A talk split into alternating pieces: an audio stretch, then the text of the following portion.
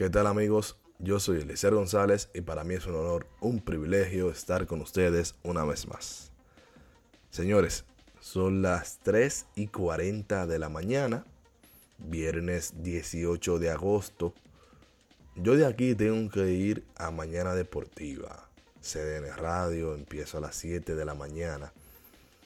Pero me levanté antes de que sonara la alarma, se me fue el sueño y dije, bueno, vamos a hacer algo que tengo el podcast hablando de pelota con el tío Elie, lo tenía abandonado más de un mes sin traerles contenido. Y como usted vio en el titular, hoy vamos a hablar de Willy Rafael Adames, el muchacho de Jánico, Santiago, el Cibao, la mejor gente del país, compadre.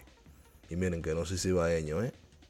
El que no es de República Dominicana, el Cibao es la región norte del país, así se le llama región norte o Cibao, en consecuencia te llaman cibaeño.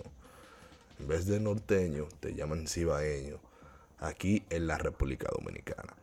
Señores, el caso de Willy Adames, que es el líder de cuadrangulares en la posición de torpedero en las paradas cortas desde la temporada 2020. Está teniendo su peor año en grandes ligas desde que debutara en, en 2018 donde completó 85 partidos con el equipo de los Tampa Bay Rays antes de ser traspasado a los cerveceros de Milwaukee en la temporada 2021 para abrirle paso a Wander Franco, que hoy estaba siendo el mejor torpedero de la temporada 2023 en las grandes ligas. Hasta el momento de una investigación que ha sacudido el mundo del béisbol del cual nosotros vamos a dejar que la justicia de la República Dominicana y las investigaciones decidan qué ha sucedido y qué debe de pasar con lo que se encuentre. Le dejamos todas las libertades y facultades y entendemos que quienes deben de opinar, juzgar y señalar deben de ser los órganos correspondientes a la investigación y a las eventuales sanciones. Esperamos, tomando en cuenta de una carrera joven como la de Juan del Franco, uno lo que más quisiera es que todo esto sea mentira, pero nosotros también tenemos que entender que en el caso de que sea real, lo humano está por encima de lo profesional y si él es culpable, de algo que se le está señalando, pues lo que uno debe de aspirar en buen sentido de justicia es eso mismo, que se haga justicia. De igual forma, si es inocente, que se haga justicia y que quienes han hecho entonces que esta reputación se vea maltratada y lesionada, que reciban el castigo merecedor por esta acción. Volviendo al tema de William Adams, señores. En 2019 jugó 152 partidos, que fue su primera temporada completa en grandes ligas. Pegó 25 dobles, 20 cuadrangulares, remorcó 52 vueltas, tuvo 46 boletos, ojo aquí los boletos, y 153 ponches. Tuvo una línea ofensiva de 254, 317, 418 y 735. Willy siempre ha sido un gran defensor de la posición de las paradas cortas y su tacha ha sido siempre su porcentaje de envasarse y evidentemente su tasa de boletos. Aunque eh, yo te diría que para ese primer año completo de él, esas casi 50, 50 boletos no son malos, aunque deben de ser, deben de aumentar, porque él es un tipo que genera mucho poder y si pudiera estar más cercano a lo que él hizo en 2021, por ejemplo, que fue un año completo, no voy a tomar en cuenta 2020, sino 2021, que tuvo 337 de porcentaje de envasarse. Y si Will estuviera más cerca de eso, por ejemplo, tuvo 57 boletos, que digamos que si él le hubiese subido 3 o 4 boletos más, él lo adelante a eso, andar los 60, los 65, con el poder que él puede generar, generar, eso sería realmente lo subiría a su categoría como bateador, en, definitiva. Pero ese 337 acompañado de esos 262 de bateo y 25 cuadrangulares, 32, 32 dobles que pegó en 2021 es excelente para un tipo que tiene calibre de guante de oro. Defensivamente es uno de los mejores campos cortos defensivos que tiene las grandes ligas. Su OPS fue de 818 ese año, que es eh, su mejor año en las grandes ligas, a pesar de que no es su mejor año en poder, pero sí en términos ofensivos de manera general fue su mejor año en las grandes ligas.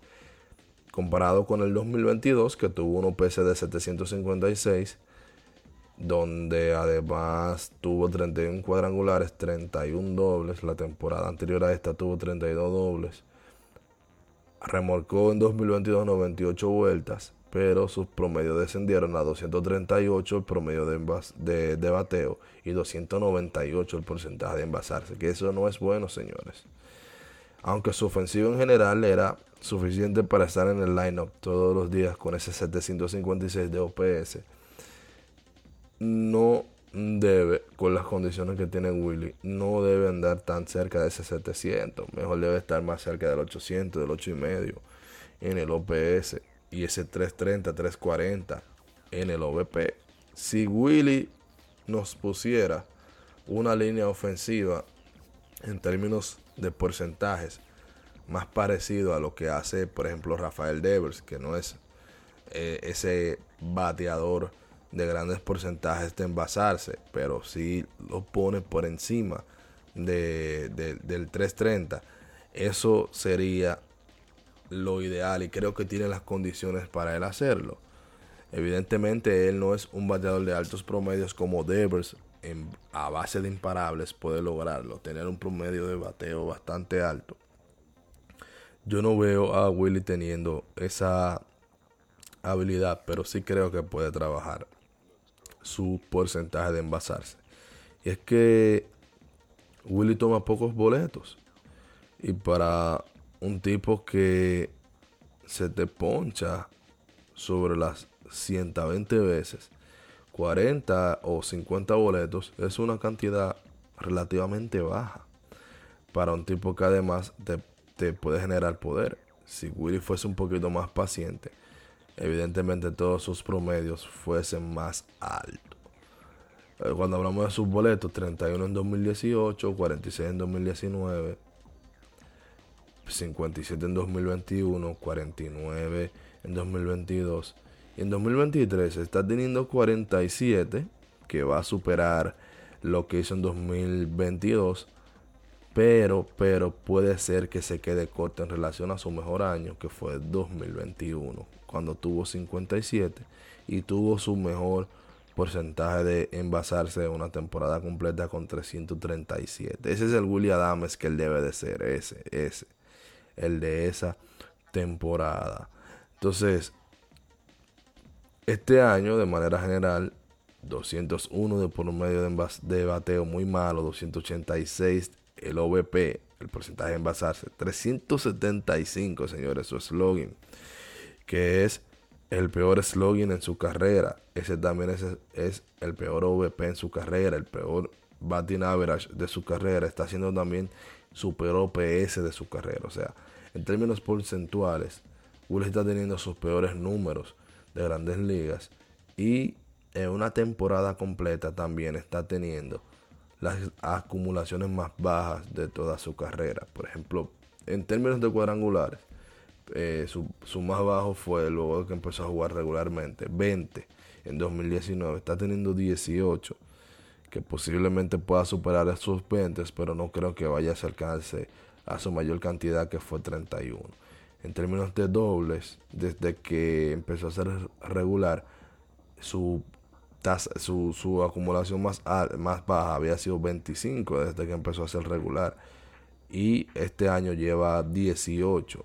Que vamos a ver si pueda, aunque sea alcanzarse esos 25. Pero yo creo que no va a llegar a los 32, que es su máximo en 2021 y el 31 del año pasado. Lo dudo rotundamente. Es decir, que estamos mirando los peores números de William Adams en su carrera. ¿Y eso a qué se debe? ¿qué nosotros podemos encontrar en Willie Adames que no estaba teniendo en años anteriores? Por ejemplo, él este año está jalando más la pelota, lo hace en el 47.6% de las veces, en relación a un 37 a un 42 de los últimos dos años. Eh, los, también nosotros estamos mirando cómo considerablemente ha bajado sus líneas, sus batazos conectados de líneas, que, que la temporada pasada fue 22.7, este año está siendo 22.3. Cuando nosotros vemos eso, nos damos cuenta de que realmente sus batazos conectados de líneas mmm, no ha sido la gran diferencia realmente. Pero ¿dónde está haciendo la diferencia? ¿Dónde está haciendo la diferencia? Bueno, su porcentaje de pelotas conectadas con el barril, con el barrel o la maceta del bate, este año está haciendo 12.3 en relación a 13 que tuvo el año pasado. Por apariciones está teniendo 7.7 y el año pasado donde pegó su mayor cantidad de cuadrangulares fue 8.4. Ese 7.7 es, mejor que el promedio de grandes ligas, pero es por debajo a lo que él le ha dado resultado en las grandes ligas. Entonces, nosotros estamos mirando de William Adams ciertas anomalías a lo que él tiene a uno acostumbrado. Por ejemplo, su tasa de pelotas conectadas con fuerza, lo que le llaman el hard hit, que se estima que son esas pelotas que andan sobre las 90 millas cuando hacen el contacto. Este año está haciendo 35.3. Las últimas tres temporadas él, había tenido por encima de 40, incluyendo 44.7 en 2021 y 43.6 en 2022.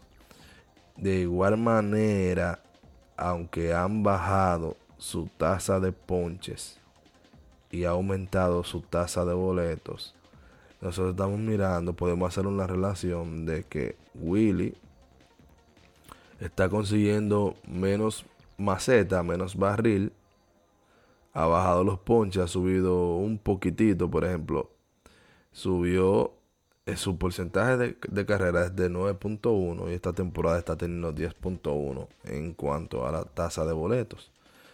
Su porcentaje de carrera de ponches de por ha sido 27.8, este año está siendo 26.1, pero nosotros estamos mirando como Willy este año ha estado alando más la pelota y eso es posiblemente lo que ha hecho que su juego, que su juego no esté siendo como lo esperado. La evolución que se esperaba para Willy este año no está siendo. Y la razón principal, señores, es que a los picheos claves, a los que más, él ha visto esta temporada, le está yendo exageradamente mal. Y vamos a, vamos a leérselo ahora. Por ejemplo, en esos picheos en rectas, Willy Adames está teniendo un porcentaje de bateo de 206 y un huevo de 344. Cuando vamos entonces el slider, señores, que es otro lanzamiento que se está utilizando muchísimo esta temporada, Willy está teniendo un porcentaje de bateo de, 186 contra los sliders. Aunque podemos ver también, además, que está teniendo un paupérrimo WOBA de 240 contra el slider en 2023. Si nosotros seguimos mirando, por ejemplo, un cambio de velocidad que viene siendo un, tercer picheo eh, en la actualidad. ¿Cómo le está yendo a Willy contra el cambio de velocidad? 139 de porcentaje de bateo. Y, señores, 280 ese WOBA. Eso es horrible, señores. Eso es horrible. A lo que mejor el estado bateando es a la curva con un promedio de bateo de 296 y 369 ese WOBA. Pero él solamente ha tenido 31 apariciones con ese picheo en relación a las más de 100 apariciones que ha tenido contra los otros picheos.